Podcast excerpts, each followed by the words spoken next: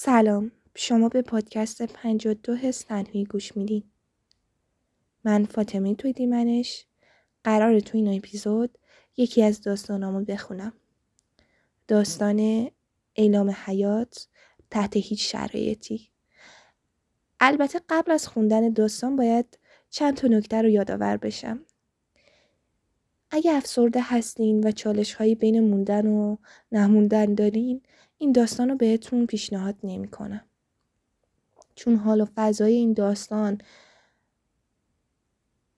به گونه ای هست که نمی‌تونه بهتون کمک کنه و حالتون رو بهتر کنه. و اینکه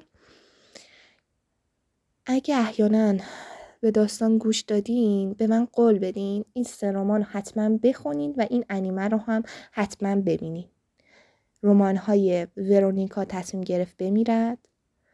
رمان کتابخانه نیمه شب و رمان مغازه خودکشی. انیمه رنگ و رنگ رو هم جانانه پیشنهاد می‌کنم حتما ببینید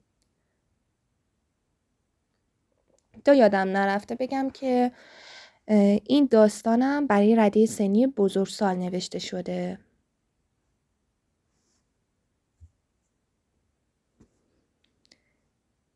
اعلام حیات تحت هیچ شرایطی.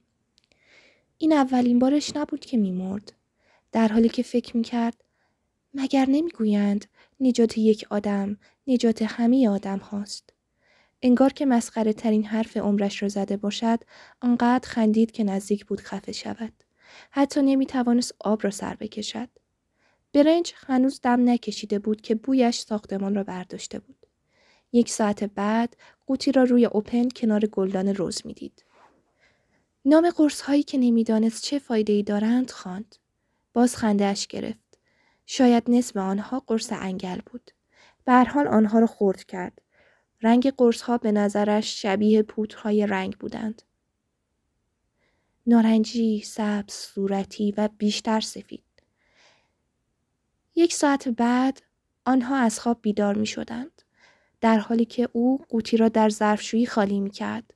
شیر آب را باز می کرد، لیوان آبی را سر می کشید که مزه تلخی می داد و بعد به یادش می آمد ذرات سفیدی در آن معلق بودند. تا جایی که به خاطر داشت قوطی را در جعبه گلهای خشکیده که نگه می داشت قایم کرده بود. در حال پاک کردن برنج است. در هر یک مشت برنج چند کرم پیدا می کند و به همراه خورده برنج ها در قوطی می اندازد. کرمها از دیواری قوطی به سمت بالا میخزند. درست در آخرین لحظه آنها را به سمت کفه قوطی شوت می کند. امروز برخلاف روزهای دیگر حوصله ندارد کرمها را له لورده کند. مادرش می‌گوید کرم برنج خود به خود به وجود میاد. کسی نمی‌دونه دلیلش چیه. حدودا یک ساعت بعد در اتاقش را خواهد بست و در ذهنش تمرین خواهد کرد که در قوطی قرص جوشان گذاشته بود چون کمی سرما خورده است. از مادرش پرسید کرمها رو چیکار کنیم؟ مادر جوابش را نداد چون حواسش پرت نجات دادن بقیه کیسه ها از آفت برنج بود. از تکاپوی کرمهای داخل قوطی خسته شده بود. هر بار که آنها را درست موقعی رسیدن به لبه قوطی به پایین میانداخت و آنها دوباره افت و خیز کنان از دیواره قوطی بالا می رفتند؟ بیشتر دلش می‌خواست کرمها را به آب بسپارد. بنابراین قوطی را برداشت تا همین کار را انجام بدهد اما بعد به سمت سطح زباله رفت. یک ساعت دیگر روی تختش دراز خواهد کشید. مزه تلخ آب را هنوز به یاد دارد. سرش گیج خواهد رفت و به سختی می‌تواند چشمهایش را باز نگه دارد.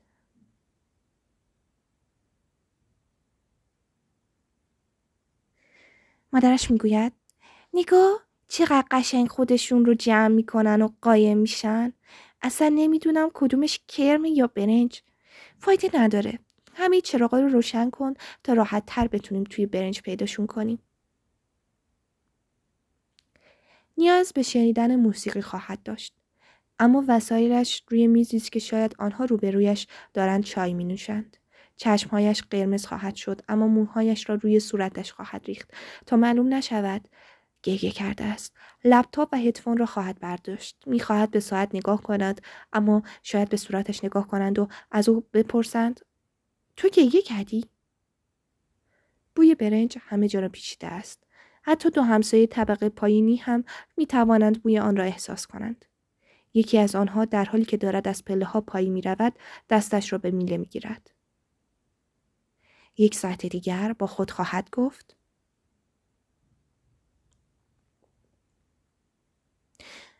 از الان می‌تونم تصور کنم که از نگاهش بعد از دیدن قوطی خالی خوشم نمیاد.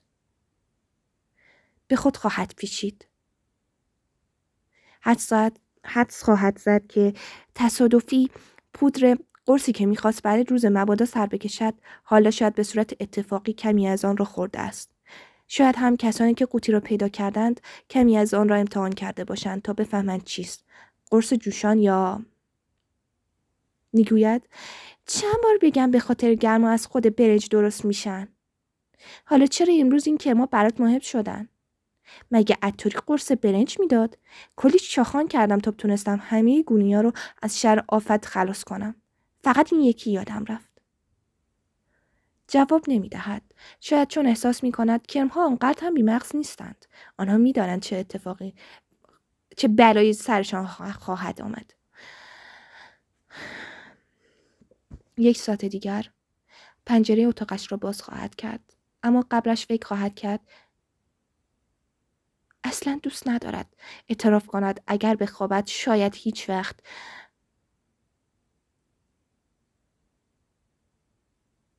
یعنی دوست داشت. خودش فراموش کرده و قوطی را روی اوپن گذاشته است.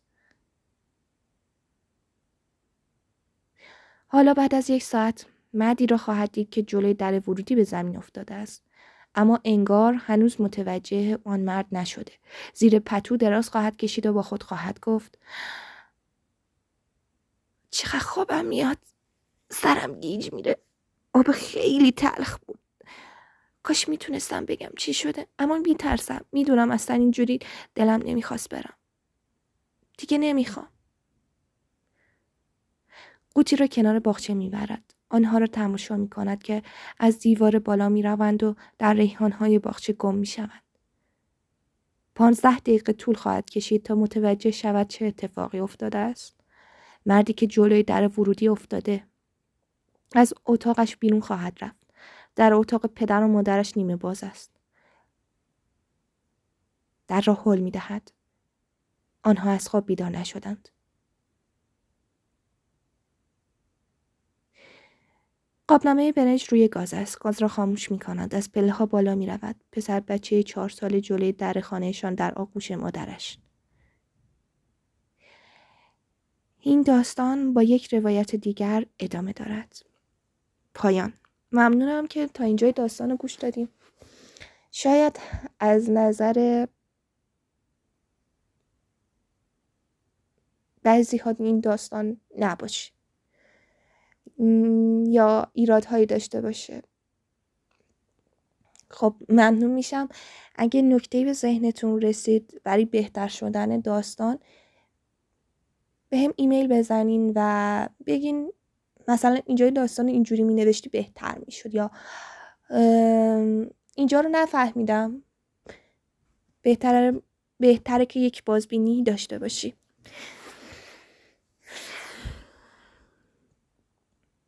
از اونجایی که قرار من حرف نزنم و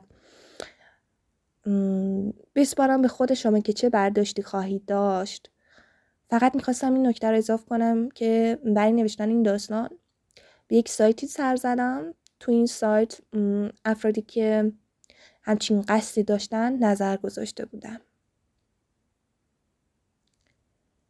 یه چیزی بین همشون مشترک بود. برای پشت سر گذاشتن این بحران نیاز به کمک نیاز به کمک داشتن. حتی یکیشون نوشته بود اگه یه نفر از من بپرسه که چرا گریه کردی دیگه دست به این کار نمی‌زنم. اکثرا نوشته بودن نیاز به کمک داریم یا اینکه دیگه از این نامید شده بودن که قرار کسی کمکشون کنه. چون از قضاوت شدن میترسیدن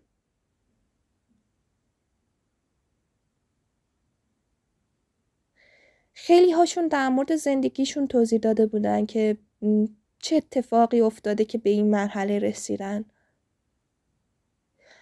سختگیری والدین. اینو خیلی به وضوح زیاد دیدم. سختگیری والدین بین اکثریت مشترک بود به خصوص که اونایی که نوجوان بودن به این اشاره می‌کردن. شکست عشقی مشکلات اقتصادی از دست دادن یک عزیز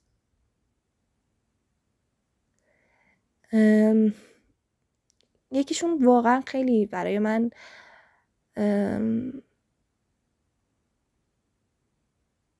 دردآور بود. یعنی آدم دیدی دوست داره بعضی ها رو بغر کنه بهش بگی که تو تنها نیستی. دقیقا همین اتفاق افتاده بود. این بچه نوجوان بود. با خودش دوچار چالش هویتی شده بود. یک بحرانی رو داشت که حالا تو کشور ما هر نوجوانی این بحران داشته باشه مطمئنا تنها خواهد بود. و ترد خواهد شد. من نمی‌دونم چرا. به خاطر فرهنگی که داریم. و اون باورهای مذهبیمون معمولا این بچه ها تنها گذاشته میشن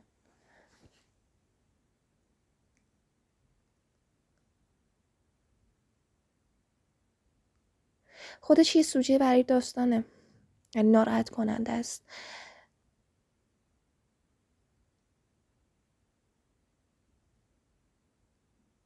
نمی‌تونم در موردش حرف بزنم. ولی خیلی تنها بود.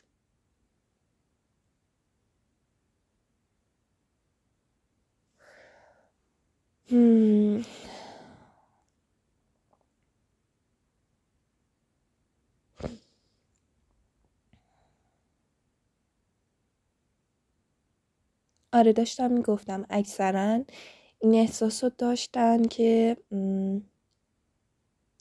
به خاطر این درده از پا افتادن. و تحمل کردنش گاهی خیلی سخت میشه. گاهی مجبورن قایمش کنن. کسی رو ندارن که درکش کنن. قضاوتش نکنن که چرا همچین افکاری داری. نمی‌دونم. تا حالا پیش اومده یه نفر باتون حرف بزنه و بگه که دیگه نمی‌تونم ادامه بدم. حداقل شاید خود من این اشتباه رو بارها انجام دادم و رفتارم و برسخوردی که به طرف مقابل دادم این بوده که خیلی آستانه تحملت پایینه خیلی آدم ضعیف و زودرنجی هستی که نمی‌تونی از پس زندگی و از پس این مشکلات بر بیای. اگه قوی تر بودی این اتفاق نمیافتاد. ما همچین بازخوردهایی رو میفرستیم. در حالی که شیوه درد کشیدن رنج کشیدن نشون دادن قصه ها و واکنش واکنش به اتفاقات در هر آدمی متفاوته. این تفاوتش دلیل بر ضعیف بودنش نیست. شاید یک مشکلی که من به خوبی از پسش برمیام و پشت سر می‌گذارم برای یک نفر دیگه یک بحران باشه و نتونه. در مقابل اون از پس یه مشکلی برمیاد که برای من بحرانه و من نمی‌تونم از پسش بر بیام. اگه در نظر بگیریم که ظرفیت ها و گنجایش ها با هم فرق می‌کنه و این دلیل بر ضعف کسی نیست شاید اون قضاوت کردنه بره کنار. من متوجه شدم خودم حالا نه در این زمینه در خیلی از زمینه های دیگه ناخواسته به آدما احساس بدی دادم. یعنی رفتارم یعنی نیت خیر داشتم و نه نیت بدی. ولی ناخواسته باعث شدم که اون آدم احساس کنه دارم قضاوتش می‌کنم. و به جاش دارم فکر می‌کنم در حالی که نمی‌دونم چه احساسی داره. و افکار خودم رو بهش دیکته می‌کنم. هفته پیش یک دو بار این اتفاق افتاد و بعد که برگشتم خونه متوجه شدم. خودم گفتم که همونطور که بقیه دارن این کارو می‌کنن خودم هم دارم در حق بقیه انجام میدم.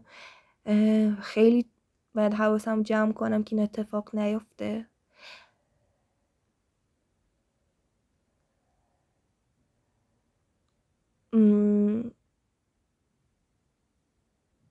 حالا بس سر محاکمه کردن من نیست. من فقط می‌گفتم من فقط می‌خواستم بگم که اکثر این کسانی که نظرات نوشته بودن از قضاوت شدن میترسیدن و نیاز به کمک داشتن.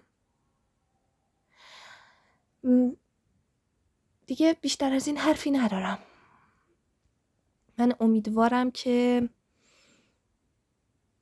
اینو در نظر بگیریم.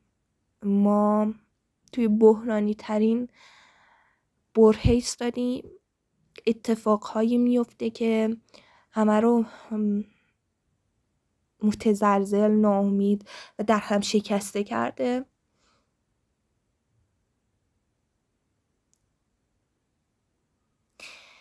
و غم انگیزتر از همه من نظراتی میخوندم که دوازده سالش بود یازده سالش بود سیزده سالش بود و معمولا ما تصور می‌کنیم که بچه ها تو این ذهن افسردگی رو تجربه نمی‌کنن افکار رو ندارن در حالی که این بچه ها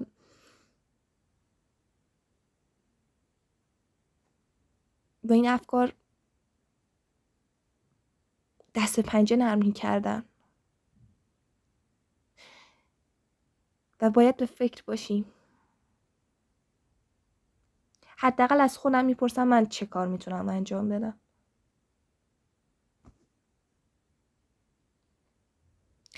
ممنونم که تا اینجای پادکست رو گوش دادید.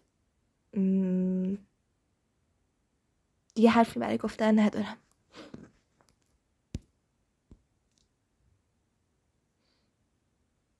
آها چرا؟ یه چیز دیگه.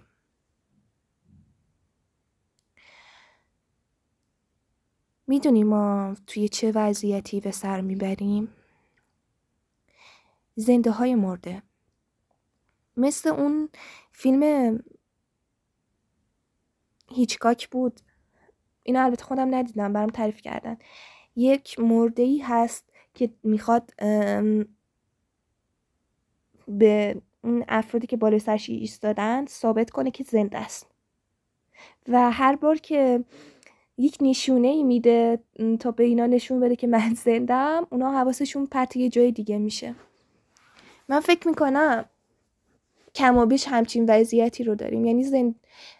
احساس می‌کنم یک زنده هایی هستیم که هی داریم نشونه میدیم. ببین داری منو می‌کشی. داری به کشتنم میدی. ما نشون میدیم نمی‌تونیم بگیم. ولی کسی متوجه نمیشه. تا وقتی که چیزی نگیم و فقط نشون بدیم کسی نمی‌فهمه که داره دست به قتلت می‌زنه.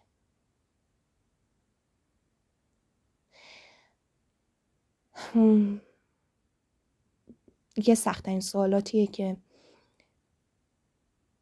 نمی‌تونم از خودم بکنم.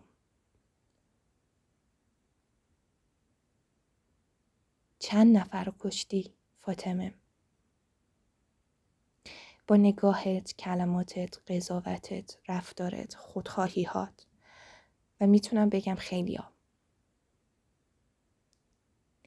چه خواسته چه ناخواسته.